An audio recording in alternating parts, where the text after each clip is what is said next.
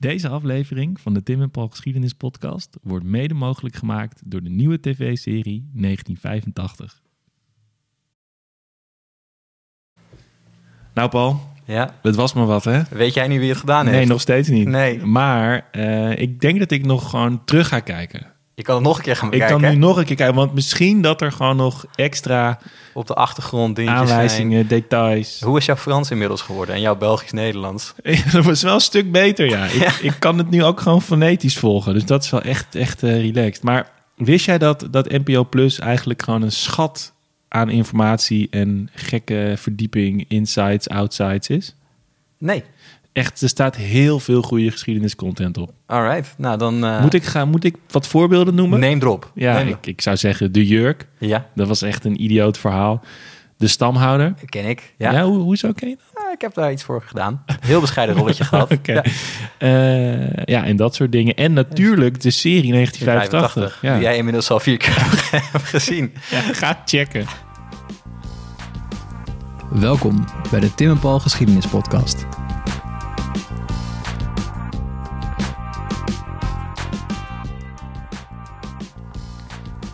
Met uitzicht op de lokale Jaguars zijn we te gast aan de plantage Middelaan. We zijn hier niet voor niets. We gaan het vandaag hebben over Carl Linnaeus, Charles Darwin en Herberg Blauwjan. Dat doen we niet met z'n tweeën, want we zitten aan tafel bij Hans Mulder. Hij is conservator bij de Elliot Pearson Artisbibliotheek. Mulder schreef het boek De Ontdekking van de Natuur. En dat werd bekroond met de Jan Wolkersprijs. Maar, dokter Mulder, hoe is die natuur eigenlijk ontdekt? Daar gaan we vandaag achter komen.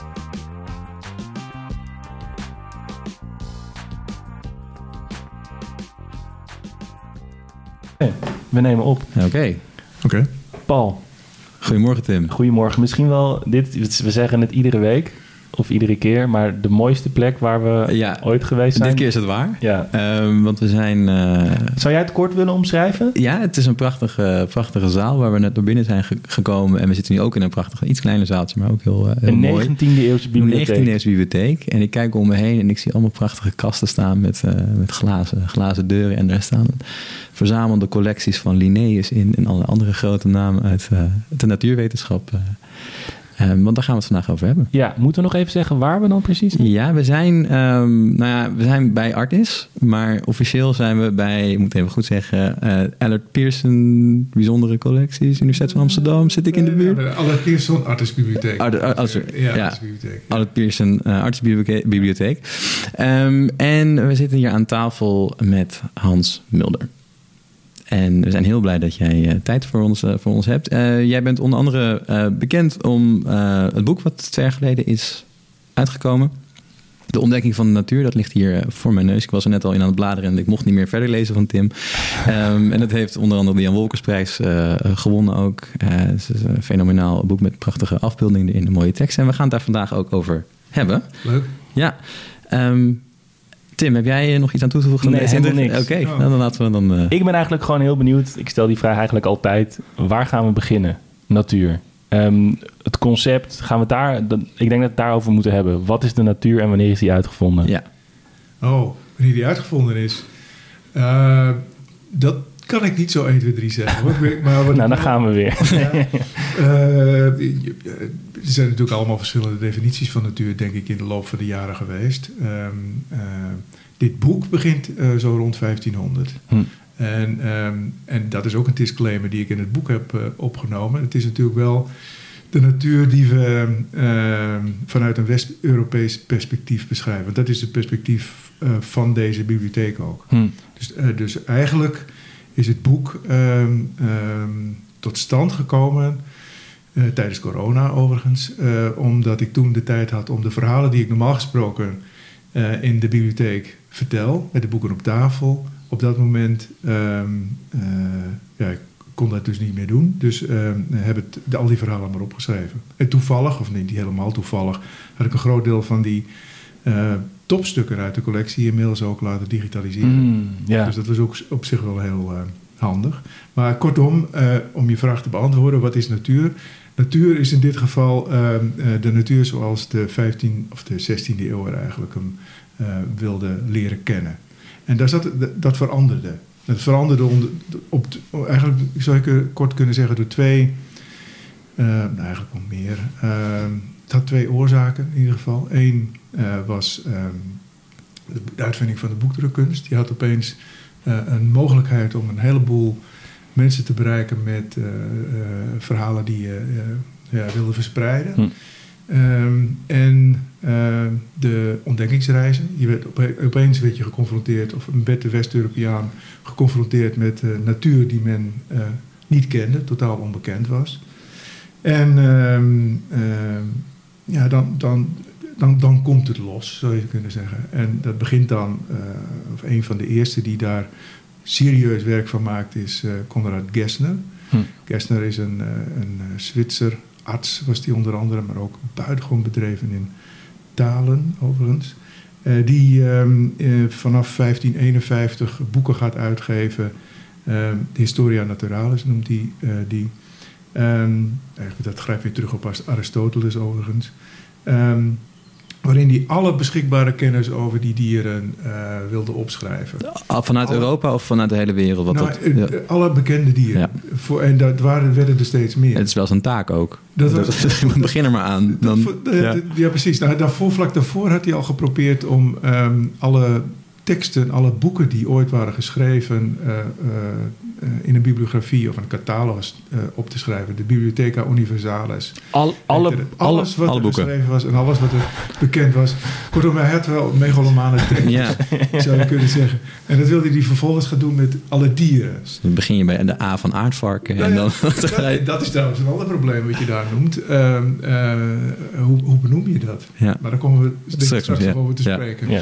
Eh, hij ging eh, in, vooral ook alfabetisch te werk, maar ook, eh, ehm, eh, hij begon wel met de viervoeters. Dus hij maakte in die zin wel onderscheid. ja. Dus je had wel viervoeters en de vissen natuurlijk. en de Vogels, ja. Niet te vergeten. Maar ja, dat misschien, ja, je zegt we gaan het er straks over hebben. Maar is het dan ook een eerste aanzet geweest voor zo'n indeelsysteem? Toch? Want we hebben het nu over zoogdieren, ge- Ja. geleedpotigen, om maar even Ja. een paar dingen te noemen waar ik Tim niet. die heeft goed opgelet op biologie. Eh, nee, hij, hij, hij doet wel een poging. Want je moet natuurlijk op een of andere manier eh, proberen om eh, daar een logische ordening in aan te brengen. Het probleem alleen was wel dat ehm, eh, eh, dezelfde dieren in allemaal verschillende talen eh, anders heten. En Ja, zelfs, soms ja, ja. binnen talen anders heten. Dus wat Gessner heeft gedaan, ehm, eh, die heeft ook bij al die boeken die hij heeft gemaakt, hij gaf niet alleen alle informatie die bekend was, dus wat Aristoteles en Plinius erover geschreven had, maar voegde daar ook zo nu dan eigen waarnemingen aan toe. Hmm. En, en dat was het wel bijzonder, hij maakte er meteen ook afbeeldingen bij, of liet die afbeeldingen erbij maken Oké. van zoveel mogelijk van die dieren. Dat is trouwens ook heel interessant. Eh, we hebben twee albums bij het Alla Pierson liggen waar de aquarellen in staan die voor een belangrijk deel in ieder geval, eh, meer dan 100, eh, zijn gebruikt in de eh, boeken van Kerstner. Dus die albums, die Kerstner Platter albums heten ze eh, bij ons, die zitten vol met aquarellen van dieren die gemaakt zijn vaak voor, die aquarellen zijn vaak gemaakt voor 15. Oh, wauw. Dus dat zijn dat is vijf eeuwen oud inmiddels. En, Ja. ja. wow. Maar Ja. zijn, zijn dat dan de originele die gebruikt zijn om het boek te drukken of zo? Die zijn gemaakt om de houtsneden te maken van ja, de ja. afbeeldingen van ja, dat dier. ja. Ja, dus dat hebben we, hebben we ook nog. Die, zijn, die heb ik ook voor een deel ook opgenomen in dat. Hoe, eh, hoe, is, hoe is dat verworven? Ja, dat, is ook, dat weten we eigenlijk niet precies. Het, het maakt deel uit van eh, een andere collectie, van de collectie van de Remonstrantse Kerk, even uit mijn hoofd. Oké. Toen ik het goed gezegd heb. Ik meen van de Remonstrantse Kerk. En ehm, Maar de- hoe maar die dus- daar precies aan gekomen zijn. Maar er was dus een andere verwerving van al, ander materiaal waar die dingen tussen zaten. En toen dacht iemand, verrek, dit is iets anders. Eh, nee, ja, kijk, die- die- die- hoe verzamelingen tot stand komen is natuurlijk ook, ook, ook een ingewikkeld verhaal. Maar het betekent, ja, heel vaak is het ook toeval. Ja, ja. Ehm, eh, dan dan eh, wordt door overerving en door schenking worden bepaalde collecties ondergebracht bij een, een centrale plek. Zoals die collectie van de Remonstrantse Kerk, die komt dan in de collectie van de, nee, de publieke collectie van de Universiteit van Amsterdam terecht. Ja, ja, ja. ja. En daar kan eh, van alles tussen zitten. Meestal, ik bedoel, het ligt voor de hand dat het teksten zijn die over dat specifieke onderwerp gaan. ja. Maar eh, eh, soms verzamelen mensen ook andere dingen. Ja. En dan heb je opeens dit soort boeken ertussen zitten op een plek waarvan je denkt van hé, dat is. Dat hoort hier eigenlijk niet, maar er zit in één keer een, eh, een Jaguar tussen mijn, Ja. mijn bijbelteksten of iets. Dat, eh, ja. Maar goed, wat, op terug te keren Ja, ja. vraag, wat- Gessner dan uiteindelijk doet, is ehm, eh, die geeft ehm, ik meende in vier talen, zouden we zo, meteen even moeten nakijken. Maar in vier talen geeft hij een index op alle dieren. Hmm. En, hij, en die worden dan inderdaad alfabetisch gerangschikt. In die index natuurlijk. Ja. Eh, maar in ieder geval in het Latijn, in het Grieks en in het Duits. En ik meen in nog een taal, maar misschien in het Hmm. Frans, maar dat weet ik niet uit mijn hoofd. Dus dan kun je op die manier die dieren weer terugvinden, ook in dat boek. En die boeken die zijn in het Latijn uitgegeven, eh, behalve eh, de vogels, die worden uiteindelijk ook in het Duits. Hm. Eh, vogels zijn altijd een buitengewoon geliefd onderwerp van onderzoek geweest, altijd al. En degene die wiens taxonomie, hè, wiens indeling we nu nog steeds gebruiken, in, in de kamer waar we dus nu zitten, dus de conservatorenkamer, staat een van de grootste collecties ter wereld van boeken over en van eh, Carolus Linnaeus. Ja. En dat is echt een grote, grote naam. Ja, want Linnaeus die gaat dan in 1735. Het is een heel leuk verhaal. Zal ik het nu al vertellen? Ja, Ja, gewoon graag. Gooi het op tafel. Maar ja. dat is gek. Ja. nou kijk, ja, eh, eh, Linnaeus die ehm, eh, komt uit Zweden. Hè, die heeft ehm, eh, in Zweden gestudeerd. Eh, hij, eh, hij kon in Zweden niet eh, promoveren.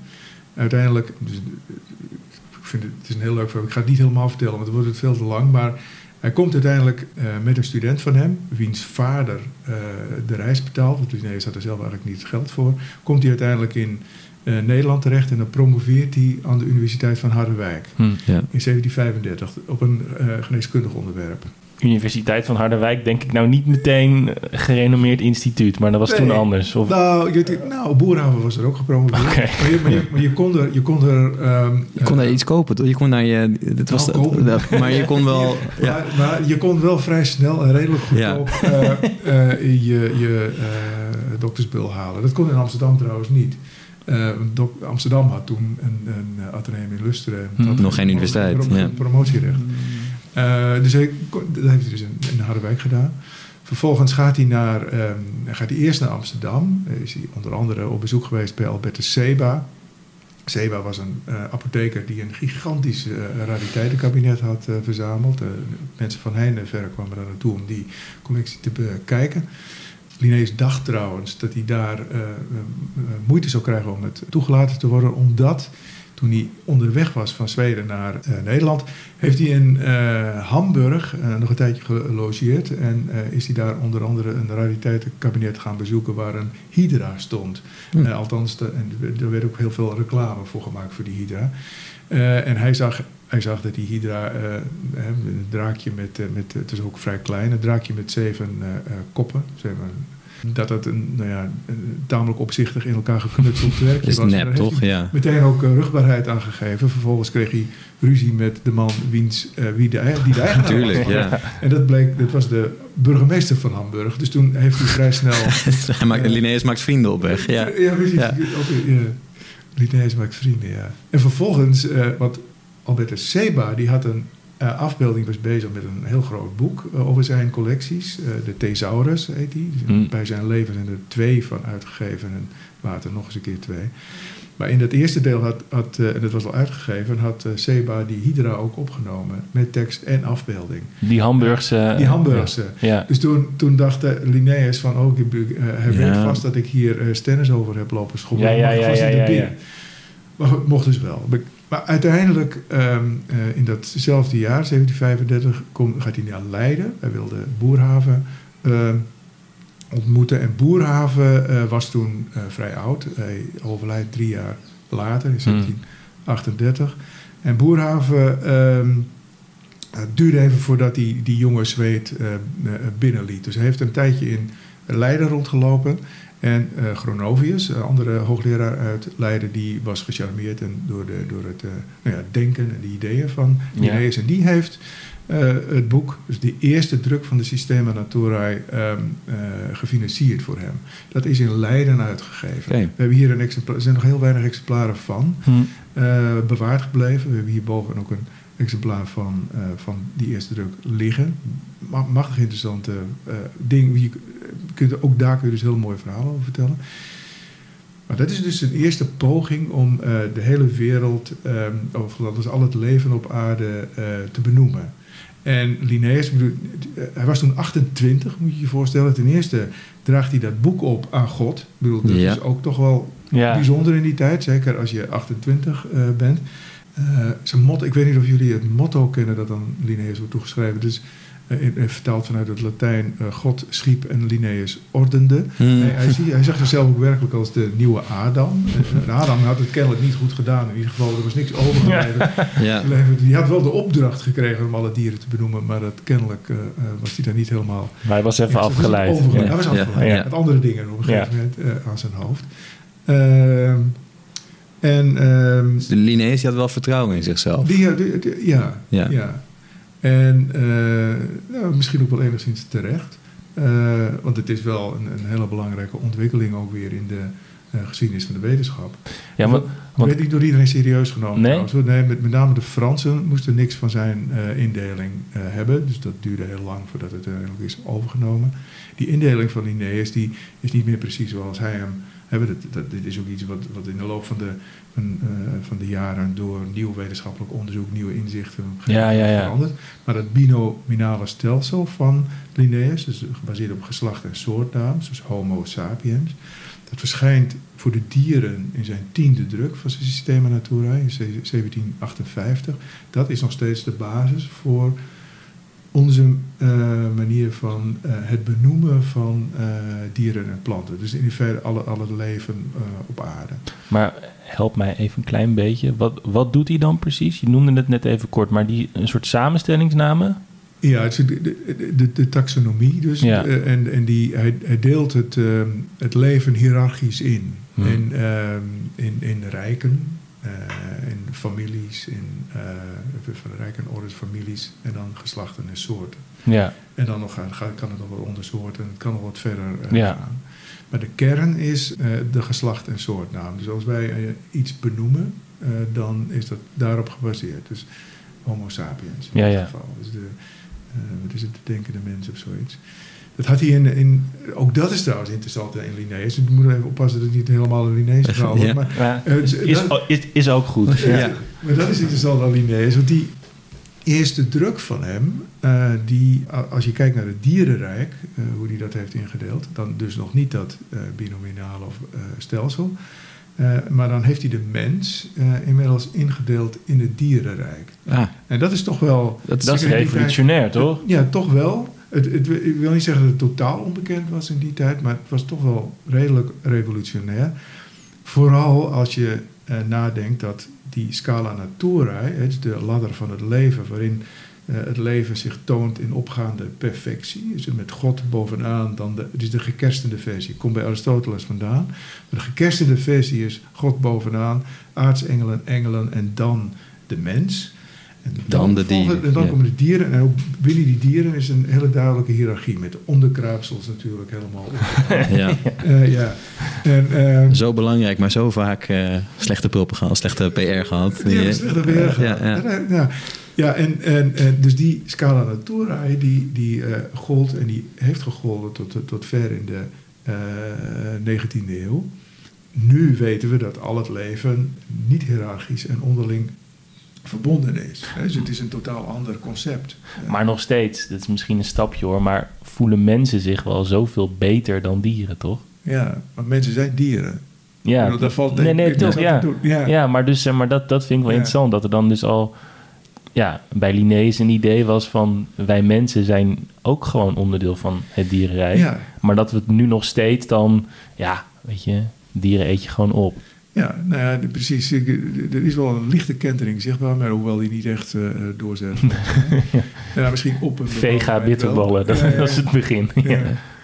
Ja. Misschien op een gegeven moment. Op een gegeven moment oh, je hebt trouwens kroketten met draadjesvlees, die eh, vega draadjesvlees die wel eens eet. Die zijn buitengewoon goed trouwens. Oké. Ja. Wil ik nog even verder zeggen? Nou, dat idee dat, je, dat, dat, dat dus zeg maar, mensen zo duidelijk op die ladder boven Ja. eh, dieren staan. Dat dat Ja. toch, toch wel iets super hardnekkigs lijkt. Aan de andere kant eh, eh, zijn ook wij tamelijk gevoelig voor en moeten vaak het onderspit delven als het gaat om heel klein leven. Ik, het zijn niet eens dieren, maar als je kijkt naar virussen en bacteriën, Ja. bijvoorbeeld, hebben we toch weinig tegenin te brengen.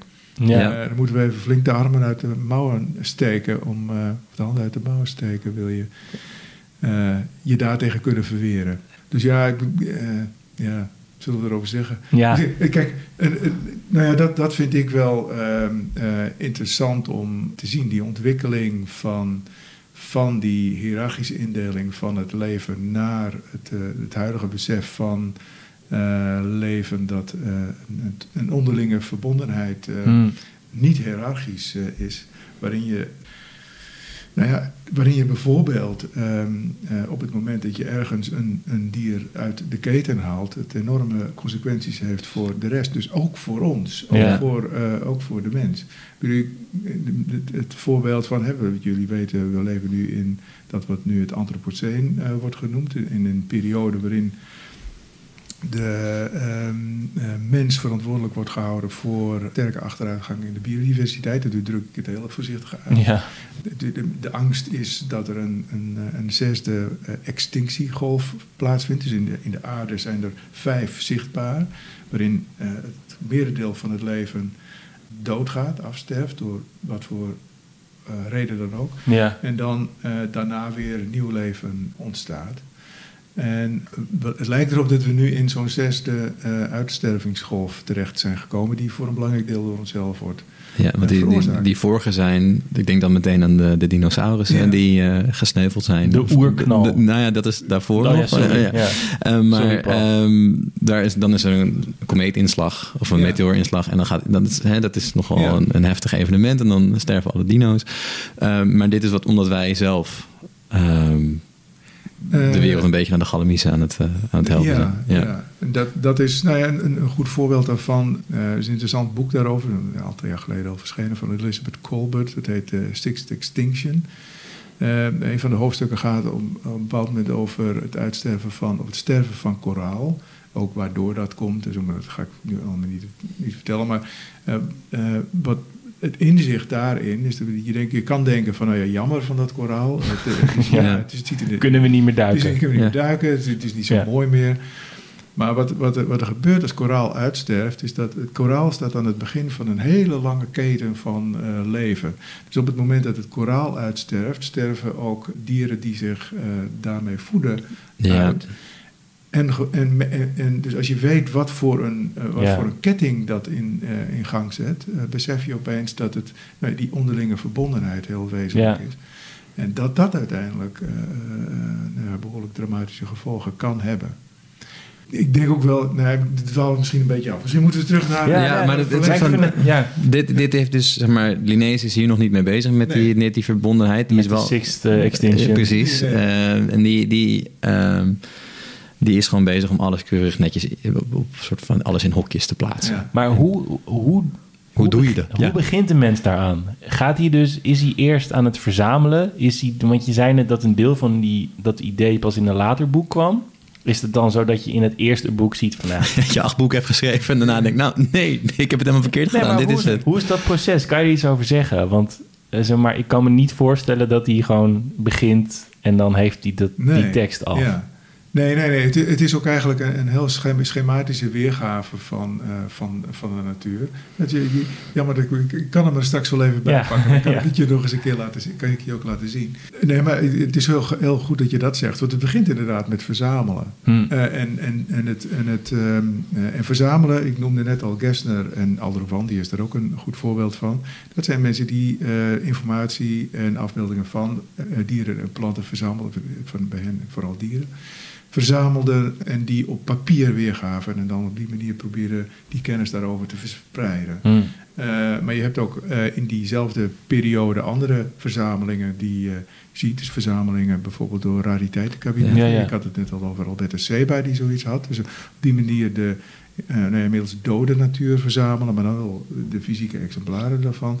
En dan had je ehm, eh, in de loop van de jaren, het begint eigenlijk echt met Rudolf II in, eh, in eh, eh, Wenen, eh, met het verzamelen van levende dieren.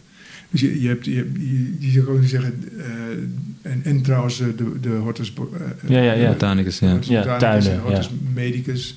Eh, dus dat zijn...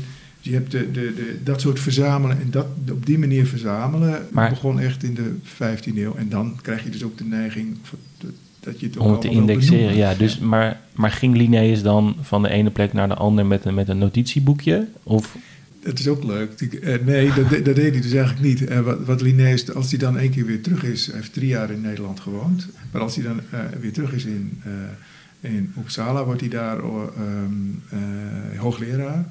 En komt dan vervolgens ook het land niet meer uit. En hij stuurt dan een heleboel mensen de wereld rond... eh, om voor hem te verzamelen. En al die, het is vooral een botanicus.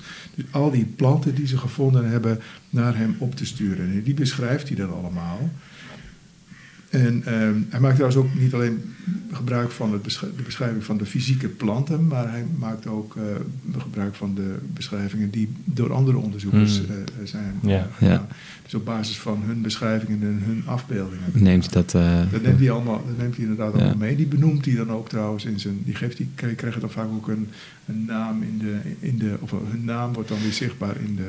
dus er zit wel een soort, soort vermelding naar die... Dat wel. Ja, Wat wel heel grappig is dat die, die mensen die die rondstuurde, de hele wereld rond, noemde die zijn apostelen. ah. Ze had wel ambities. zou Ja, maar dat valt ook weer Ja. met zijn, hoe, het zijn zijn motto, eh, wat je net vertelde. en ja, van, ik ben de nieuwe Adam, en jullie zijn mijn apostelen, ga maar. Ehm, voordat we hierop verder gaan, eh, hoe haal je dan de... Zo van, je krijgt dan heel veel dingen toegestuurd over de hele wereld. Eh, hoe zorg je er dan voor dat jij dan als onderzoeker niet onzin gaat opschrijven? Want we hebben net eh, vastgesteld van, nou, hij was bij, in Hamburg Ja. en daar zag je zo'n hydra staan van, nou, dit, is, dit kan niet. Dit is, Ja. dit is raar. In de rariteitenkabinet. Eh en hij komt vervolgens dan, gaat die mensen op pad sturen. En dan krijgt hij van over de hele wereld krijgt hij dan objecten en, Ja. en eh, planten en beschrijvingen ervoor. Ja. ja. Ja.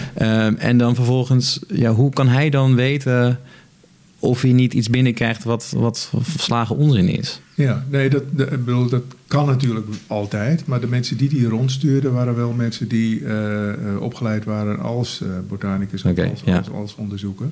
Vaak ook aan, niet alleen aan de, aan universiteiten in, of de universiteit in eh, Zweden, maar ook eh, daarbuiten. Joseph Banks bijvoorbeeld, eh, een, een, een Britse onderzoeker, Ja.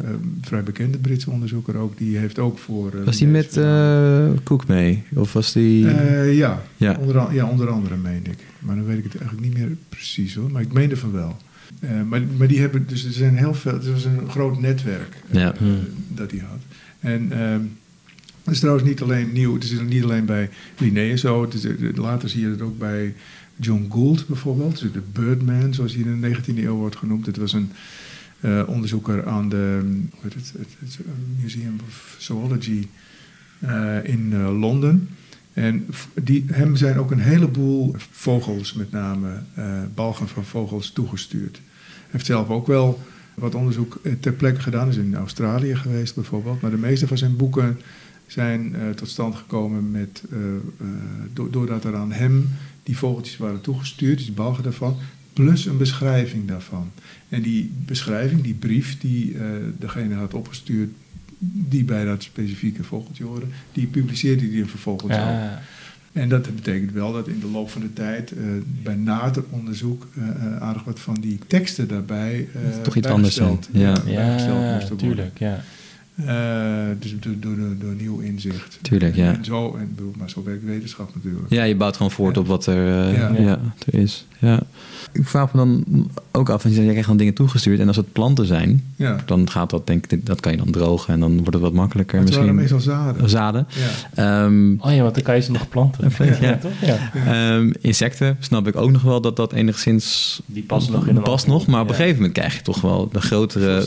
Ja, dus Ja. als je denkt van nou, we hebben hier een zebra en, en er komt een olifant of een giraf en je moet maar net ook een soort van de ruimte hebben en de, de middelen om dat te kunnen opsturen, toch? Of is Ja, dat, ja, eh. Het, werd, het werd wel gedaan en vaak werd ook geprobeerd om eh, die dieren levend op te sturen. Eh, dan vaak als jong, jong dier natuurlijk. Want zeker bij, je kunt je voorstellen dat je een, een, een tijger niet in een al te groot formaat wil opsturen nee. in zo'n in zo'n schip. Zo'n schip. Ja. Eruit. Bovendien heb je dan een, een, een, eh, voor, die, voor die reis van iets van drie maanden toch wel een halve kudde schapen nodig. Ja, ja, ja. Dus je moet het wel een beetje, beetje, beetje klein doen. Het- En dat gebeurde ook wel hoor. Olifanten bijvoorbeeld, die werden eh, opgestuurd. Eh, en werden ook dan vervoerd met eh, zo'n schip. Eh, Naar Zweden toe. Nee, niet naar Zweden hoor. Nee, nee, Nee. ik denk nu even aan, aan ehm, eh, de, de- de andere westerse landen. eh, of West-Europese landen. ja, ja, ja. Bijvoorbeeld, eh, maar ook naar, ook naar Nederland bijvoorbeeld. Ik, weet niet of jullie dat weten. Er was een, Van het Rijksmuseum, die tentoonstelling bedoel je, of niet? nee, ik, nee, ik bedoel eigenlijk een... een wat had je ook nog. Ja. De reizende me- menagerieën had je ook nog, ja. Nee, ik bedoel nu... ehm, eh, hier in Amsterdam hadden we een... een, een ehm, tussen 1675 en 1784 een menagerie. Ja. Een menagerie, eh, eigenlijk de voorloper van Artis zou je bijna kunnen zeggen. Eh, de herberg van Blauwjan aan de Kloveniersburgwal. Ja, Een beetje schuin tegenover eh, eh, het VOC-gebouw. Er komt nu iets, eh, sorry dat ik je onderbreek, maar er komt nu iets binnen. Ik, ik, ik ken dit verhaal, want Oh. ik heb het van jou gehoord. Oh, Eh, wel- ja, oh een paar, een paar jaar geleden, toen was ik hier bij een, eh, een lezing. en in één Oh, keer valt er alles op zijn plaats. Ja, ja. Ja, ja, ja. ja. Nou ja, omdat wij hier een, een, een, boek hebben. Het ziet er niet meer uit als een boek. Maar waar iemand tussen, nu weer, ik kom er weer uit, 1695 en 1709... eh, tekeningen en, en, en, en schilderijtjes heeft gemaakt van de dieren die hij daar zag. En ook van de mensen die zich daar tentoonstelden. Eh, Hij heeft er ook hier en daar wat bij gefantaseerd. Maar dat boek dat kon niet meer gebonden worden. Dus dat hebben we nu in platen. Het is ook gedigitaliseerd en zo. Ehm, dat geeft een aardig idee van, van, van, van wat voor dieren je Ja. daar in die dierentuin of die menagerie van Blauwjan, dus achter de herberg van Blauwjan, grote binnentuin, Hm. tegen kon komen. En kon kopen ook. Linnaeus schrijft er trouwens ook nog over. Eh, Ik- die vond Blauwjan veel te duur. Je kan daar gewoon binnen laten doe mij maar een neushoorn. Of een, Nou, neushoorn niet. Nee. Die waren wat altijd lastig te vervoeren. Maar, ehm, Maar dan kon je dan een aapje kopen of zo. Aapjes of eh, ehm, eh, nou ja, de- de- andere verzamelaars bijvoorbeeld. Eh, in dit geval van, van, die, van die brief van Linnaeus gaat het over een, eh, een arts die voor de koning van Zweden eh, eh, levende dieren wil kopen. En die dan vraagt aan Linnaeus, omdat hij dan in Amsterdam is geweest, of, dat wat, of, of, die, of die met een gerust hart Bij Blauwjan, levende dieren, ja. bij Blauwjan die dieren wil Ja. kopen. En toen schreef hij dus van ja, ik, ik, zou, ik, ik, ik, ik lust er wel daar, ik zou er wel een glas zure wijn kopen, maar niet een dier, want hij dat vraagt is veel te, te duur. Ja. Ja. Wauw. Maar dat is dan ook wel voor, zeg maar, behalve dan voor de, de wetenschappers die heel erg actief bezig zijn met het verzamelen en kijken naar dit soort, eh, dit soort constructies. Gewoon voor de gewone mens. Die denkt, nou, ik ga daar eens een keer kijken. Dat Ja. is natuurlijk ook een Ja, ja. enorm bijzondere ervaring. Ik bedoel, Ja. wij zitten hier, wij kijken uit en dan hoor je op de achtergrond ook hoor je de kinderen hier rondlopen. En de, eh, Ja. misschien met een beetje geluk horen we de Jaguar straks nog. Eh, voor ons is het redelijk normaal om Tenminste, zolang je de, hè, door de poorten kan, is het redelijk normaal om Ja. vreemde dieren te zien die niet in Nederland voorkomen. Maar als 17e of 18e eeuw moet dat toch een idioot spektakel zijn geweest. Dus de eerste keer dat je een, eh, nou ja, iets wat, wat geen schaap is tegenkomt, zeg Ja. maar. Iets wat groter is of wat er anders uitziet. Dat is Ja, toch- dat is absoluut, dat is absoluut zo. Ehm, eh, je, had, je had in die tijd, of het begint eigenlijk aan het eind van de 17e eeuw echt een beetje los te komen, maar die reizende menagerieën. Hm. eh, mensen die, eh, of soms met één dier, bijvoorbeeld alleen maar met een neushoorn of alleen maar met een, met een, eh, met een olifant, eigenlijk door Europa trokken om dan vervolgens tegen betaling mensen naar het dier te kunnen laten kijken. Daar heeft Arie van den Berg een leuk boekje over geschreven, de, boek over geschreven, de, de Leeuw van Alpi. De Alpi was ook zo'n zo iemand die door Europa trok aan het eind van de 18e eeuw, begin van de 19e eeuw, met een grote menagerie aan. eh, dus niet alleen met, een, met één dier, maar met een heleboel Hele, dieren. ja. Je kunt je voorstellen dat het een behoorlijke onderneming was. Want Ja, je moet ze ook allemaal voeden. Hè? Dat moet je ook niet vergeten. Daar ging het dus ook vaak mis. En weet je, met, eh, met het vervoer van die dieren uit de landen van herkomst, je wist vaak niet wat zo'n dier at. Eh, dus eh, zeg maar de vraag of je, of je het dier levend kon houden Ja. eh, in die, in die eh, tussentijd. Ik bedoel, bij roofdieren is het redelijk helder. Moet je zorgen voor voldoende Vlees. Ja. vlees. Maar voor een heleboel andere dieren luistert het behoorlijk nauw. ja. Dus, dus het kwam heel vaak voor dat je weliswaar met een levend dier begint, maar dat je uiteindelijk toch met een dood dier eindigt. En die kwamen dan weer in opgezette vorm eh, in, Ja, in ja, een ja, ja, rariteitenkabinet. ja, ja. De- er is een verhaal, en ik weet, ik weet niet of, of jij hier iets van- af weet of dat het van- dat, nee, een broodje aap is, maar de, ehm, er is een verhaal over de reis van Darwin. En dat ze de schildpadden meenamen, de, de, de grote schildpadden mee wilden nemen naar Londen. En dat ze er op een gegeven moment achterkomen dat die schildpadden heel erg eetbaar zijn. Ja. En dat het dus Oh, ja. onmogelijk is om die schildpadden in leven te houden eh, onderweg. Maar niet omdat ze overlijden vanwege eh, slecht voedsel, maar omdat ze gewoon door de bemanning worden, worden opgegeten. En dat ze daar dus niet aankomen, omdat ze gewoon opgegeten zijn. Maar ik, ik weet niet of dat. eh, Ik, ik- dit verhaal ken ik niet. Nee. In die zin verbaasde het me wel het, een beetje, omdat, omdat het wel redelijk bekend was dat schildpadden gewoon heel goed eetbaar waren. ja. Maar ik kan me wel voorstellen dat, dat als, als er honger is op, op zo'n Ja. schip en je hebt er een paar van die levende dieren rondlopen, dat je wel denkt van ja, maar eh, Die kunnen ze ook opeten. we kunnen ze ja, ook opeten. zeker als een bedoel- formaat van zo'n Galapagos. eh, ja, ik, ja. ik heb liever dat ik, ik heb liever dat ik levend aankom Dan die, eh, die schildpad. Ja, jammer dat Darwin daar. ja, man kan niet lang wachten. Ja. Ja, Nu is wel weer een, een andere naam genoemd. We hadden het net over. We blijven name droppen in, Ja, eh, maar ja. ja, moeten we dan ook even, even zeggen waarom eh, het Darwin zo bijzonder was? Ja, vind ik wel. Toch? Hoort eigenlijk Ja. wel.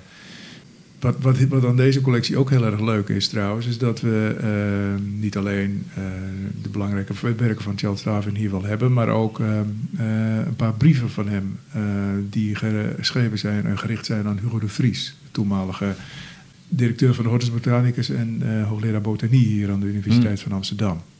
Maar even terug naar Darwin. Ik, vind, ik, vond even, even beginnen bij Darwin. Darwin, toen hij meeging op die reis met eh, de Beagle.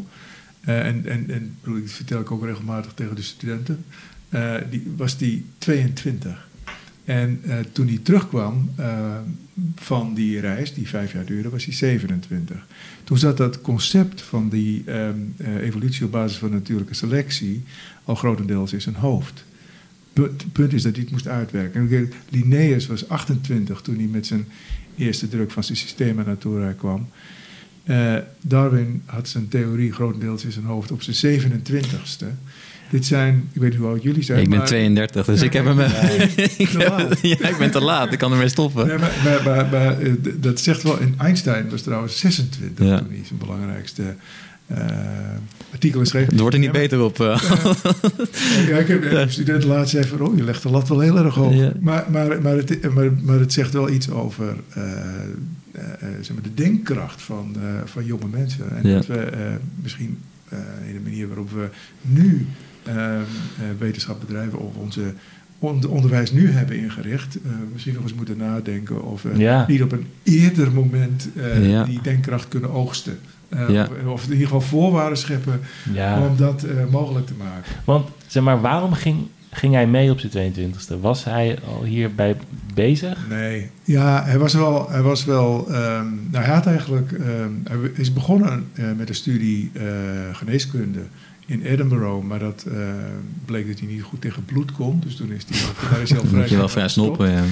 En toen heeft hij, is hij uiteindelijk, misschien wel uit armoede, is hij eh, eh, theologie gaan studeren aan de Universiteit van Cambridge. Maar, eh, en daar heeft hij uiteindelijk zijn bachelor ook in gehaald. Alleen hij heeft tijdens zijn studie heel veel zeg maar bijonderwijs gehad van, even uit mijn hoofd, professor Henslow in de, in de botanie en in de, nou ja, de natuurlijke historie. En toen, eh, toen hij 22 was en hij had zijn bachelor dus al eh, gedaan, bleek dat ehm, eh, een, een onderzoeksschip, de, de, de Beagle, weer ging vertrekken voor een lange reis. Dus iets van, om allemaal metingen te doen. Hmm. En, de, en de kapitein daarvan, die ook nog maar heel jong was. Die was, die was een paar jaar ouder, denk ik, dan... ik geloof dat hij toen 6 of 27 was, zo, Fitzroy. Eh, die... ehm, eh, had in de voorgaande reis eh, eh, met de Beagle eh, gemerkt dat hij behoefte had aan, aan iemand met wie hij kon praten. Omdat hij anders met, met, eh, nou ja, Met die zeelui, met, ja. met die zeelui die, die geen gesprekken kon voeren. Ja, Hij voelde zich, ja, voelde ja. zich enorm eenzaam. Ja. En toen eh, was hij dus op zoek naar een metgezel. En, eh, en Darwin is toen met hem in contact gebracht. Eh, onder andere heeft de oom van Darwin eh, daar een rol in gespeeld. En die, eh, uiteindelijk is die, mocht hij mee. Afhankelijk niet. Want het, Fitzroy die was ook een liefhebber van de werken van... ik weet even nooit goed hoe je het uitschrijft. Van Lavater of Lavaté. Of in Hmm. ieder geval de man van de... eh, die, die, die- aan je gezicht, die, die, die vond dat, je- dat als je naar eh, gezichtskenmerken van iemand kon kijken, of kon je uit afleiden wat voor karakter die had. Oh ja. Een beetje ja. Lambroso. Ja, Ja. precies die. Nou ja, en, en, de, en de, en Darwin had volgens hem een eh, niet wils- wilskrachtige neus of zoiets. In ieder geval, eh, het, het, leek er niet, het leek er niet op, afhankelijk leek het er niet op dat hij mee mocht. Maar uiteindelijk mocht hij mee, toch? En eh, nou ja, ik zou bijna zeggen, the rest is history. Want, Ja. want hij heeft daar in die periode eh, enorm veel eh, eh, kennis opgedaan... die hem er uiteindelijk toe hebben gezet om uiteindelijk te komen met zijn theorie evolutie op basis van natuurlijke selectie. En er zijn natuurlijk, voordat zo'n theorie ontstaat, zijn er al een heleboel ontwikkelingen zichtbaar. Hij is niet de eerste die nadenkt over die verandering eh, van het leven. Onder andere zijn grootvader Erasmus Darwin eh, heeft daar ook een belangrijk werk over geschreven bijvoorbeeld. En eh, Lamarck, bijvoorbeeld, een andere een Franse onderzoeker die toen nog dacht dat het mogelijk was dat door middel van training, door middel van oefening, eh, ehm, eh, genetisch vastgelegde eigenschappen ook in de nakomelingen, op, op de nakomelingen overgebracht konden Hmm. worden. En dat blijkt niet echt te kloppen. Althans, toen dacht men dat het niet klopte. Nu blijkt dat het bij hele lage levensvormen eh, Kan dat wel? wel kan. Ah. Eh, maar maar ehm, eh, in ieder geval is het niet de regel. Hmm. De regel is evolutie op basis van natuurlijke selectie. Ja. En dat betekent dat als je, eh, dat je ervan uitgaat dat binnen de, eh, binnen de soort eh, er varianten zijn, variaties zijn binnen de soort. En die variaties die kunnen soms eh, muteren. En, ehm, eh, of het zijn mutaties. En dat, dat, eh, nu gaat het over de genetisch vastgelegde eh, eigenschappen, hè, zoals Ja. eh, kleur van de vacht bijvoorbeeld Ja. Ja. in dit geval. En als dan de omstandigheden eh, op, gunstig zijn voor eh, bepaalde overgeërfde eigenschappen, kan het zijn dat dat door een nieuwe soort ontstaat. Het is een vrij, zeker bij, bij eh, zoogdieren eh, bijvoorbeeld, een heel traag proces. Een voorbeeld is de, de ijsbeer. Die altijd, hè, de, de, de ijsbeer is van oorsprong een bruine beer, maar eh, het bleek dat naarmate de omgeving van de ijsbeer, of de beer steeds witter werd, de beren met een steeds lichtere vacht makkelijker in die omgeving konden overleven. En, dan, en, dan, en dat is die mutatie. Dus Hmm. dan, Maar, dan, maar dan zit die variatie er dus al in. Dat die ik- variatie ja. zit in de soort. Ja. ja Dus je hebt gewoon een Eh. soort spectrum aan bruine beren. Aan bruin Ja, van bruine ja. beren. precies. En, en dan, en dan, naarmate, en dan, maar dan zul je ook begrijpen dat het een vrij traag Ja. proces Ja, is. dat is niet iets wat wij eh, in één leven zeg maar, kunnen zien, toch? Eh, dat, of- Niet bij zoogdieren, maar Nee. wel, eh, zoals je hebt gemerkt, bij virussen bijvoorbeeld. ja, ja, tuurlijk. Ja. Ja. Eh, de- Maar dat is hetzelfde, hetzelfde principe. Hetzelfde principe. Virussen en bacteriën werken op het, het feit dat bacteriën nu bijvoorbeeld eh, eh, resistent dreigen te worden tegen een flink aantal eh, Antibiotica, eh, is een, is een eh, soortgelijk eh, proces. Ja. En eh, dus, dus evo, evo- evolutie. moet ik even terug. Darwin heeft heel veel moeite gehad natuurlijk met het publiceren van eh, Ja. die theorie, omdat hij eh, wist wat de implicaties waren. Dus hij wilde het helemaal perfect hebben. Ja. En zei, hij, eh, da- daarom duurde het zo lang. Want het is pas in 1859 dat hij die On the Origin of Species publiceert. En dat komt alleen maar omdat hij een jaar daarvoor van Alfred Russel Wallace, die ook natuuronderzoeker, die op dat moment in Ternate zat, een essay of een brief had gekregen, waarin eigenlijk eh, eh, eh, Wallace in, in het kort opschrijft waar Darwin al zo lang mee bezig was. Nee, En hij dacht, hij dacht van, ja, nu ga ik... Nu, moet ik wel. Nou ja, eerst dacht, hij van, eerst dacht hij van, laat maar zitten. Het hoeft voor mij allemaal niet meer. En toen hebben we twee eh, bevriende wetenschappers, Lyle en Hooker... die hebben tegen hem gezegd van, je moet Publiceren. gaan publiceren. En, en, en daar heeft hij het ook... eh, en trouwens, eh, die eh, twee essays van R. Darwin en van Wallace... die zijn eh, tegelijk gepubliceerd, voorgelezen in de Linnaean Society... vergadering van de Linnaean Society in 1858. 1, 1 juli 1858. Dus in, in, in de kern van de evolutietheorie worden die twee namen ook genoemd. Hmm. Wallace heeft altijd gezegd dat Darwin, dat, dat de eer aan Darwin eh, was. Dat is netjes. Ja. Ja. Maar, maar had hij het dan van, van hem of zo? Nee, nee, nee. Hij had, het, hij had het ook al eigenlijk. Darwin had het al in veel, veel verder uitgewerkt, ook eh, opgeschreven, Mm, ja, ja. maar nooit gepubliceerd. Omdat hij er zaten namelijk twee, ehm, eh, de twee belangrijke lacunes in die theorie. Namelijk, eh, de eerste was misschien wel de belangrijkste. Dat was het feit dat, ik zei net al even, van dat het heel lang, een, een langdurig proces is, evolutie op basis van Hmm. natuurlijke selectie bij zoogdieren en, en andere eh, complexere levensvormen. Eh, je hoort bij complex zeggen, want ik mag niet meer die ladder van... Niet hoog en laag, of- Nee, Ja. dus, ik, dus eh, nou ja, goed. Ehm, ehm, het probleem daarbij was dat toen al duidelijk was dat, eh, eh, want men kende de, de geschiedenis van de aardlagen. Ehm, eh, en dat men had, gezien, Cuvier had dat onder andere vastgesteld, dat er momenten waren, zichtbaar waren in de aardlagen, waarin eh, er catastrofes hadden plaatsgevonden. Catastrofes die eh, het leven grotendeels vernietigden. En dat je dan in de laag daarboven zag dat dat leven, dat nieuw leven ontstond, maar het waren andere diersoorten, het waren andere dieren. En daar waren vijf van die lagen zichtbaar, in ieder geval vier van die lagen zichtbaar. Als je er dan van uitgaat dat de aarde niet ouder is dan eh 400 miljoen jaar, dat was ongeveer het maximum eh, eh, wat men had berekend, het maximum van de leeftijd van de aarde, dan is er eigenlijk te weinig tijd voor zo'n traag proces na die laatste catastrofe voor zoiets tijdrovends als evolutie op basis van natuurlijke selectie. Dus daar zat hij echt mee in zijn maag. Maar dan gaat het er dan vanuit dat het allemaal met hetzelfde visje begonnen is. Eh, ja, maar, dat, maar, maar die, is al, die is al verdwenen, zou je kunnen zeggen, bij die eerste catastrofe. Ja, Ja, nee, dus- ja maar ja. dan zeg maar na zo'n moment van een ramp, Ja? dan was de lacune van als het dan weer allemaal teruggaat op het eerste dingetje, of gingen ze er wel vanuit dat het, dat, dat Nee, leven. ging- ja, de, de, de, de, de- er waren wel levensvormen overgebleven. Het gaat niet Ja. helemaal terug naar nul. Nee, precies. Nee. Hoewel Cuvier, die, een, die, eh, die eh, niks van dit soort theorieën moest hebben, die is iets, eh, iets eerder trouwens, maar die niks van dit soort theorieën moest hebben, die zei van nee, God heeft het elke keer opnieuw.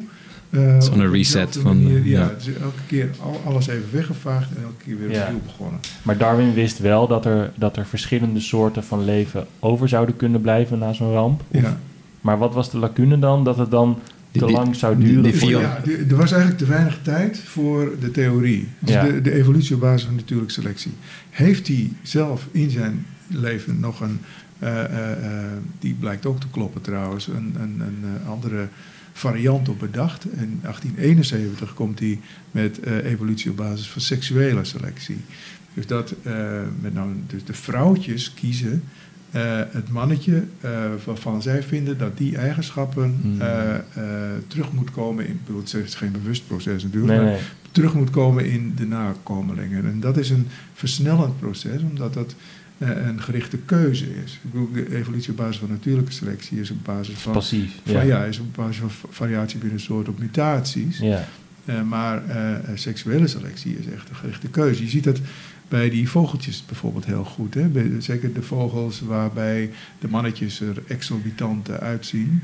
Hebben jullie die, die, die, die prachtige eh, eh, eh, dancing birds bijvoorbeeld? Ik weet niet of je die wel Ja, eens heb ik gezien wel eens gezien, ja. maar die, die, ja. die enorme moeite die, die mannetjes doen om zo'n vrouwtje te veroveren. En hoe ze er dan uitzien ook. eh, en- die zien er natuurlijk niet uit alsof ze op een eitje kunnen gaan zitten. Dus Nee. die, die zijn echt alleen maar bedoeld Hmm. voor. Uiterlijk. Ja. Ja, je- nou ja, en dat vrouwtje selecteert op basis van het uiterlijk en op basis van fitheid. Ehm, Maar dat, is toch, dat zie je toch nog steeds terug Ja, bij, dat- dat bij, die- ja, bij mensen en een soort van onderbewuste partnerkeuze, toch? Ja, nee, nee bij, bij mensen werkt het ook. Ik geloof dat mensen wat, wat meer attributen tot hun beschikking... of wat de, de, mannetje, de mannetjesmens heeft wat meer attributen tot zijn beschikking... als eh, het gemiddelde vogeltje, geloof ik. Maar, maar inderdaad, eh, eh, ook daar spelen dit soort dingen wel degelijk een, een rol. Ehm, ja, en... je ziet het natuurlijk het duidelijkst bij, bij, bij, bij, bij dit soort vogels waarvan er een heel groot verschil is tussen het vrouwtje en het mannetje, ja. En ook bij andere soorten waar, waar dat verschil zo heel duidelijk eh, zichtbaar is. Eh, soorten waarbij het minder zichtbaar is, daar spelen vaak de mannetjes ook weer een grotere rol in de opvoeding van eh, het nageslacht bijvoorbeeld. Eh, dus de- maar goed, dwalen is heel erg leuk. Ja, heel erg interessant. Ja. een beetje af. Maar, maar nog even terug naar die leeftijd van de aarde. Ja. Want dat probleem had hij dus. ehm, en dat is tijdens zijn leven niet opgelost. Maar ehm, het is uiteindelijk eh, ehm, eh, vastgesteld. Dus dat eigenlijk door, door eh, de ontdekking van eh, radioactiviteit. Hè, dus, eh, Becquerel struikelt er als het ware over. En Pierre Marie Curie, die dat, die dat concept verder uitwerkt. Al heel vrij, vrij snel daarna ontstaat er een methode. Die heet radiometrische datering. En dat heeft te maken met het verval van isotopen en zo. Eh, Ingewikkeld. dat is ja. ingewikkeld, maar in ieder geval eh, met die methode eh, is dus vast te stellen, is dus ook vastgesteld hoe oud de aarde werkelijk is. En de aarde is 4,5, meer dan 4,5 miljard jaar, blijkt. Ja. En er is al 3,8 miljard jaar leven op aarde. En als je dan eh, kijkt naar... eh, Ja. eh, Dan klopt het wel met dan, zijn... Dan is Ja. het eh, geen enkel probleem Ja. meer. Ja, ja, ik- ja. Wat, ik, wat, ik, wat ik zelf wel interessant vind, ehm, is ik bedoel, de evolutie op basis van natuurlijke selectie is net zozeer een feit als ehm, eh, het feit dat de aarde om de zon draait. Hm. Ik zou bijna zeggen dat de aarde rond is, maar dat, zijn, niet dat zijn mensen die daar... ja. ehm, maar, nee, maar dat probleem hou je natuurlijk altijd. Maar als, als wetenschappelijke theorie is het een, is, is die valide. Zeggen. Ja. ja, dus als Eh, mensen zeggen van ja, maar het is maar een theorie. Ja, dat is, Dat is het, gewoon- ja, maar dat is dan dat je als wetenschapper geef je de naam, hey, zo is het een theorie. Ja. Ehm, maar niet omdat het we denken van, nou ja, ik heb iets bedacht op mijn zolderkamer. En, eh, Nee, want Nee. de theorie, een theorie, eh, een wetenschappelijke theorie is... het, verhaal van Karl Popper kennen jullie waarschijnlijk wel. Die heeft er iets aan toegevoegd. Die zegt van dat elke wetenschappelijke theorie eh, ook vast falsifieerbaar moet zijn. Hm. En dat kun je vaak het beste uitleggen door eh, de, de, de theorie van de zwaartekracht eh, te gebruiken. Als je ehm falsifieerbaar betekent dat het, het tegenovergestelde, ehm, eh, eh, of dat je anders moet kunnen aantonen dat wat, wat er gebeurt als het niet zo is. Ja. Dus als ik, als ik eh, nu iets oppak en ik laat het vallen en het blijft op dat moment zweven, dan moet, dan moet, dan moet er opnieuw gekeken worden naar de. Heb je een nieuwe hypothese nodig? Dan heb je een nieuwe hypothese nodig, exact. Ja. En, en, en zo werken wetenschappelijke theorieën. En er zijn natuurlijk een heleboel andere theorieën die wat moeilijker te bewijzen zijn. Ik noem er nu even, ik noem even de paashaas. Laten we daarbij blijven. blijven. Er zijn vast mensen die in de paashaas eh, geloven, maar ehm, ehm, die staat niet in, uh, In Linnaeus. Nee. Eh, nou ja, goed, het is een verkeerd voorbeeld eigenlijk, maar ik wilde het altijd zeggen, maar dat voert, voert dan weer een beetje ver. Nou ja, en de andere lacune, Ja, daar waren we die, nog, ja. die andere lacune is eh, de genetica, erfelijkheidsleer. En Die had eh, Darwin tijdens zijn leven ook niet goed eh, eh, beschreven. En, eh, en daar komen die brieven die we hierboven hebben om Hmm. de hoek kijken, want een van de brieven is gericht, die, die brieven zijn gericht aan Hugo de Vries, die ik net al noemde. En een van die brieven staat, dus een antwoord op een vraag van de Vries om aan dit onderwerp te gaan werken. De Vries was al heel lang bezig met onderzoek naar het, het, het principe van erfelijkheid. En ehm, hij krijgt in die brief van Darwin eigenlijk de zegen van Darwin. En Darwin schrijft daarin dat hij eh, onder andere dat hij zelf eh, zich dat niet meer toevertrouwt. Hij maakt te veel fouten, vindt hij. En eh, die brief is ook geschreven een half jaar voordat hij overleed. En het mooie van dit verhaal is dat Hugo de Vries uiteindelijk in 1900 een artikel schrijft waarin hij de wetten van Mendel introduceert in de evolutietheorie.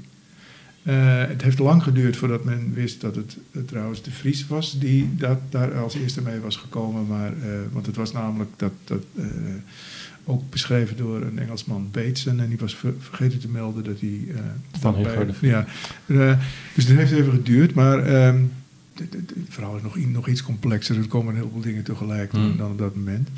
Het, het- de Fries, kijk, Gregor Mendel had, dus een Augustijn, een monnik, eh, eh, die publiceerde in een tijdschrift, dat werd uitgegeven in Brno, die had eigenlijk de, het, het eh, principe van eh, de erfelijkheidsleer beschreven.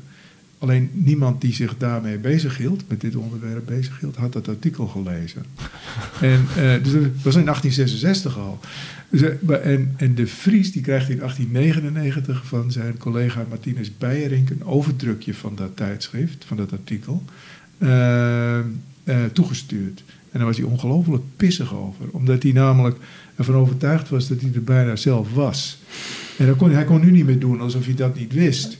Ja. Eh, nu, nu vermoeden we dat hij er nooit gekomen was, omdat hij ehm, eh, werkte met de teunisbloem. En een teunisbloem is een, blijkt nu een hybride, of is al lang een hybride, en die is atypisch voor dat proces. Dus Dus hij had, een verkeerde case study. eh, ja. dat kan ook nog, hè, dat Ja. je als wetenschapper heel lang in een tunneltje zit. En dat je verkeerde tunnel. Maar stel je voor dat je daar dan ja, Je hele levenswerk. met dat Ja. bloempje en denk ja, nu heb ik hem. Nu en, dan, en dan daarna blijkt, ja, een vriend, die had gewoon het verkeerde. Het was Ja. je nooit gelukt. Ja. Ja. Maar, Goed, die, ja. brief, die brief hebben we hier. Eh, eh, eh, dat is natuurlijk wel heel leuk. Hij is niet van ons hoor. Die hebben Hmm. een bruikleen van eh, eh, de erven van eh Goede Vries. Oh, wow. eh, van eh Reinoud de Vries. En die is op zich wel een grappig verhaal. Want een, een collega van, eh, van eh, mij, Erik Zevenhuizen, die, had een, eh, die schreef een proefschrift over de Vries. En die was op een bepaald moment over. Eh, bij, bij Reinoud de Vries op bezoek. En die vroeg: heb, heb je nog iets wat ik eh, kan gebruiken voor mijn onderzoek? En toen mocht hij op zolder rondstruinen. Toen vond hij in een, zo'n houten hut, hutkoffer eh, dit, nog meer. Maar onder andere dat stapeltje van brieven, brieven van Charles Darwin. En die vondst die heeft toen ook de voorpagina's van de landelijke kranten Oh, gehaald. Dat is wel Ja. heel leuk. Ja. Ja. En wij hebben, hem nu, we hebben die brieven nu in bruikleen eh, onder de voorwaarde dat als ik presentaties geef, ze ook altijd laat zien. En eh, het is een hele leuke voorwaarde. ja. En eh, dat doe ik dus ook graag. En, ik, en, en, en, en, eh, wat zo leuk is aan het werken hier, is dat je dan ook... Ik had een, een groep biologen op een bepaald moment. Toen vroeg een van hen aan mij van, van mag ik hem even aanraken? En toen stond hij zo met zijn vinger, ja wel op het melinex, dus het beschermende hoesje. Stond hij zo met zijn vinger erop.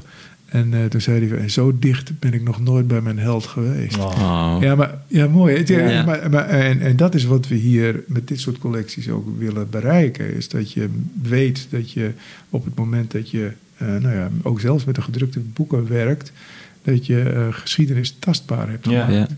En dat is een groot verschil. Ja. Natuurlijk met als je diezelfde boek brief, ja. of dezelfde brief zij- ziet vanaf een scherm of zo. Ja. Eh, maar als je hem in je handen hebt, en het is wel de inkt die vloeide uit de pen van. Ja. eh, Ja, dat is de, historische sensatie. eh, Ja. ja. Ja. Ja. Want ja, dat is een beetje dwarsstraat misschien, maar verwerven jullie nog veel met de collectie? nee. Nee? Nee, de meeste dingen die we willen hebben, die zijn. eh, we verwerven nog wel wat hoor. We kopen vooral ook boeken die je kunt gebruiken bij het bestuderen van eh, de oude collecties. Hmm. En we verwerven heel soms, nou, ik net, eh, wat via dus. schenkingen Ja. of bruiklenen eh, in de collectie, maar dat is heel soms. En ehm, eh, ja, onlangs mocht ik een lijstje maken van boeken die we nog heel graag zouden willen hebben. Maar dat, zijn, dat is het probleem met dit soort collecties. Ze zijn zo duur. Ja, Ja. heel Eh, duur natuurlijk. En, en, het, en, het, en het bizarre is dat, dat, eh, eh, dat dit soort instellingen als de onze, dat soort collecties helemaal niet meer, of dat soort boeken helemaal niet meer kunnen kopen. Die worden vooral gekocht door particulieren. Ja. Ja. Eh, er staat nu geloof ik ook weer een boek bij Sotheby's. eh nog niet nou erg bij Christie's. In ieder geval ergens staat een boek te koop. Een, eh, ik geloof de oudste codex eh, van eh, de, vrijwel complete Torah. Mhm. die meer dan 50 miljoen moet gaan opbrengen. zo. Juist, ja. En ik- ja, ik bedoel, de- de- op dat soort bedragen heb ik het dan weer niet. Maar nee. nou, hoewel het werk van John James Audubon bijvoorbeeld, The Birds of America, dat heeft de laatste keer dat het verkocht is ook meer dan 10 miljoen moeten opbrengen. Ja. Dat hebben we hier niet, Nee. nee. jammer genoeg. Maar ik zie ook niet dat we dat binnenkort Nee. kunnen gaan kopen. Nee, nee. Dat is wel... Nee. Ja. Ja, ja, maar ik ben nog wel even benieuwd. Ja, Ja, je, gaat, je vraagt ja. mijn laatste vraag natuurlijk. Maar, Ja, want we zijn eh, bijna weer een uur ja, ja, ja, ik weet het. Mag ik er nog twee stellen? Twee? Oké. Ja. Ja. Want jij zei van, oké, dat lijstje waar je net... eh, van je mocht een lijstje opstellen met Ja. de boeken die... Wat, wat zou er zijn van, nou... Stel je voor, ik heb onbeperkt budget en dat boek is beschikbaar of dat is werk. Dat je denkt, oké, dit zou nog zo fijn zijn om dit in deze eh, prachtige Nou, collectie te hebben. Ja, dat, dat werk van Audubon zou natuurlijk geweldig wezen. Maar eh, nee, we hebben alle eh, werken van John Gould, waar ik het net Mhm. over had, die zijn echt fantastisch mooi. Dat zijn nou groot folio formaat boeken met prachtig ingekleurde lithografieën. Eh, bijvoorbeeld het boek over, de serie over, ze zijn allemaal ongeveer even groot. Eh, een serie over Australië bestaat uit acht van die delen. Met echt honderden eh, afbeeldingen en beschrijvingen. En, maar we hebben er één niet. Hmm. Birds of Europe hebben we niet. Ja. Dus dat, die staat nu bovenaan het Het lijstje. lijstje.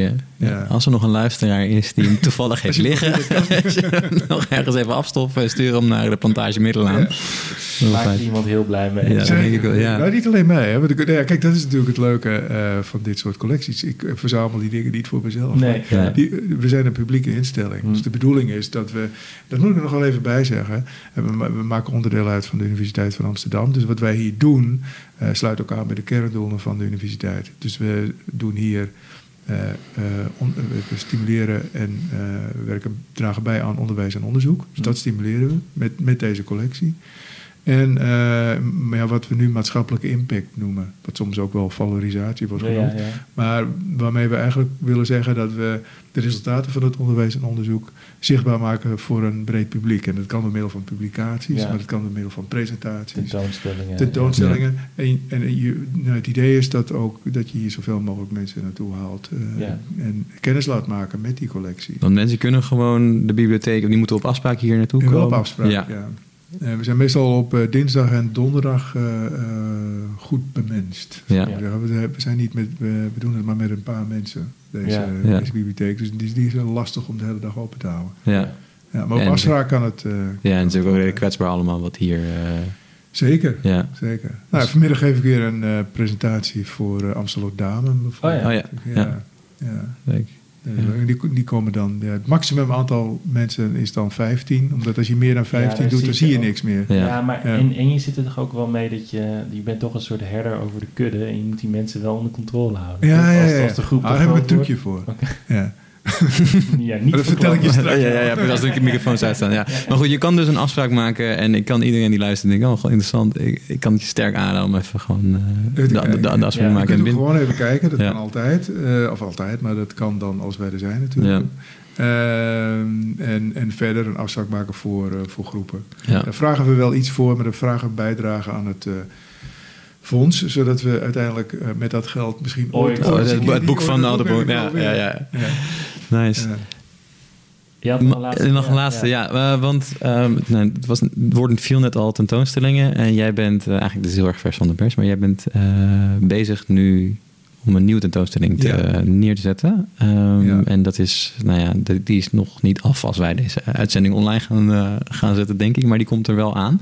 Ja. Zou je daar iets over kunnen, kunnen vertellen? Eh, ja, de- nou, we, zijn, we zijn de tentoonstelling nu in de stijgers aan het zetten. Dus het is niet een, een- wat ik nu vertel is niet het, het definitieve, het zal waarschijnlijk niet het definitieve concept zijn. Maar het idee is dat we, de titel, de werktitel is Natuur onder druk. Dus dat we ehm, laten zien met onze collectie, ehm, eh, nou ja, we beginnen eigenlijk met het eh, zichtbaar maken van eh, de overweldigende kleurrijke, kleurrijke natuur. En dat die eh, na verloop van, als je die tentoonstelling doorloopt, is het idee dat je eh, op een gegeven moment eh, eh, de indruk gaat krijgen van dat er is wel iets aan de hand. We, Mm. moeten wel, we moeten wel oppassen. Willen we dit eh, allemaal kunnen bewaren? Eh, het- wordt dus niet een activistische tentoonstelling, maar eh, er, er moet wel een beeld blijven hangen van eh, eh, willen we al die pracht eh, die er is eh, eh, bewaren, eh, moeten we aan het werk. En ehm, eh, we zullen onder andere ook. eh, nou, het, het, gaat er onder. Het idee is nu dat, er een, eh, dat we denken aan vier, of eigenlijk vijf thema's. Eh eerste thema verzamelen, waar ik het net al over had. Mm. Hè, want je begint eigenlijk eh, met het verzamelen van. Ja. eh, eh, dus op, in, in- op die drie manieren willen we dat ook eh, zichtbaar maken. En dan ehm, willen we eh, benoemen. Eh, dus eh, de volgende stap Linnaeus, bij wijze van spreken. Dus, eh, dat verhaal weer, weer willen we vertellen. Dus hoe, we de, eh, hoe de West-Europese mens dan die natuur heeft eh, benoemd. En eh, dan eh, eh, verbondenheid, of verbonden of, eh, eigenlijk is dat het thema. Waarin je laat zien, ecologie eigenlijk, je laat zien dat het leven onderling verbonden is. En ehm, dan veranderen, dus de evolutie. Dus eigenlijk alle Ja. thema's waar we het een beetje over hebben gehad nu ook. Dan evolutie. En dan eh, kom je in een eh, ruimte ehm, die eh, verdwenen heet. Dus dat gaat het Hmm. over dieren die er niet meer Ja. zijn. Eh, die willen we daar, dat verhaal willen we daar presenteren. Daar loop je eigenlijk doorheen. En dan vervolgens eh, wil ik aan het eind ook onder andere nog eh, werken met, willen we werken met hedendaagse kunstenaars die eh, het thema eh, in een hopelijk ook wel enigszins eh, positieve manier kunnen. Ja. Dus dat Ja, je niet, dat je niet naar huis gaat en niet van de bank afkomt. Ja. Je, je, komt, je, je wordt, eh, eh, hoe noem je dat? Bewust onbekwaam. Ja. Dat is straks over aan. Eh, ja, dat idee. En ehm, eh, het, het, het, het, eh, het beeld dat ik nu voor ogen heb, is dat als je binnenkomt, eh, dan krijg je een scala naturae, eh, ge, Ja. die ladder van het leven gepresenteerd, dus een opgaande perfectie.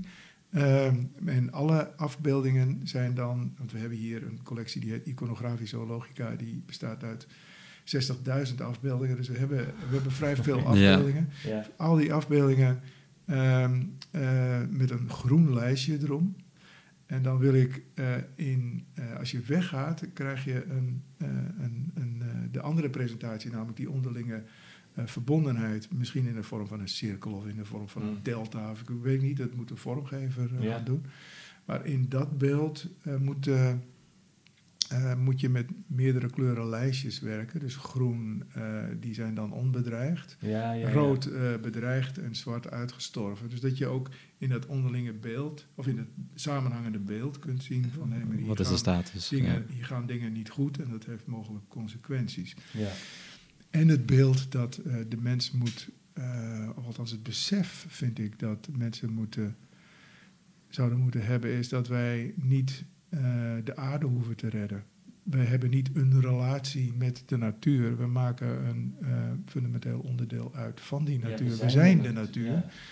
En eh, dus misschien moeten we wel mensen wat meer, bij mensen wat meer een beroep doen op, op het egoïsme en niet zozeer op het altruïsme. Dus je doet niet iets voor de natuur, maar je, doet, je moet het doen voor jezelf. Want als we zo doorgaan. Kijk, die aarde die draait nog 3 miljard jaar door. Het zal die aarde verder een bied wezen wat wij hier doen. Ja. Maar wat wij doen is het leven voor onszelf en een heleboel andere soorten eh, onmogelijk maken als we niet oppassen. D- dat beeld eh, moet je eh, overbrengen, eh, denk ik. Maar goed, dat klinkt alweer een beetje activistisch. Dat, dat, wil, ik dus, dat, wil, ik, dat wil ik dus niet. Hè? Nee, ik wilde net zeggen, het is een heel mooi, mooi, einde, mooie Ja. boodschap, ja. Ja. Zullen Ja. wij dan eh, naar die prachtige zaal hiernaast gaan? Ja, Eh, wij gaan gaan lopen? Dan doen we de microfoons uit, gaan we even rondneuzen brief daar. van Darwin even pakken? Oh ja, als dat Ja zo- hoor, kom, maar, kom maar door. Ja, Nou, beste luisteraars, dat zien jullie niet. ja Wij wij, wel. wij wel. Dus dat is het privilege van, van, van de geschiedenispodcast eh, runnen. Ehm, Hans, mogen we je hartelijk danken voor jouw eh, Ja, tijd en je ja, ver- verhalen. Ja. Heel fijn dat je met ons in gesprek wil. Dus hartelijk dank. En eh, kom maar door met die brieven.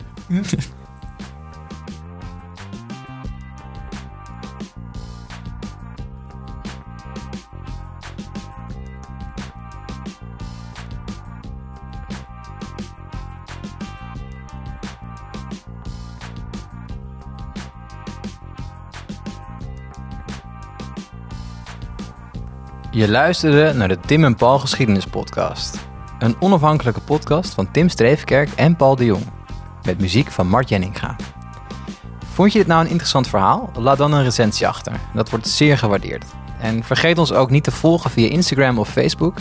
En mis je een onderwerp? Contacteer ons dan via de socials of stuur gewoon een ouderwets mailtje naar info.geschiedenispodcast.nl. Groetjes thuis.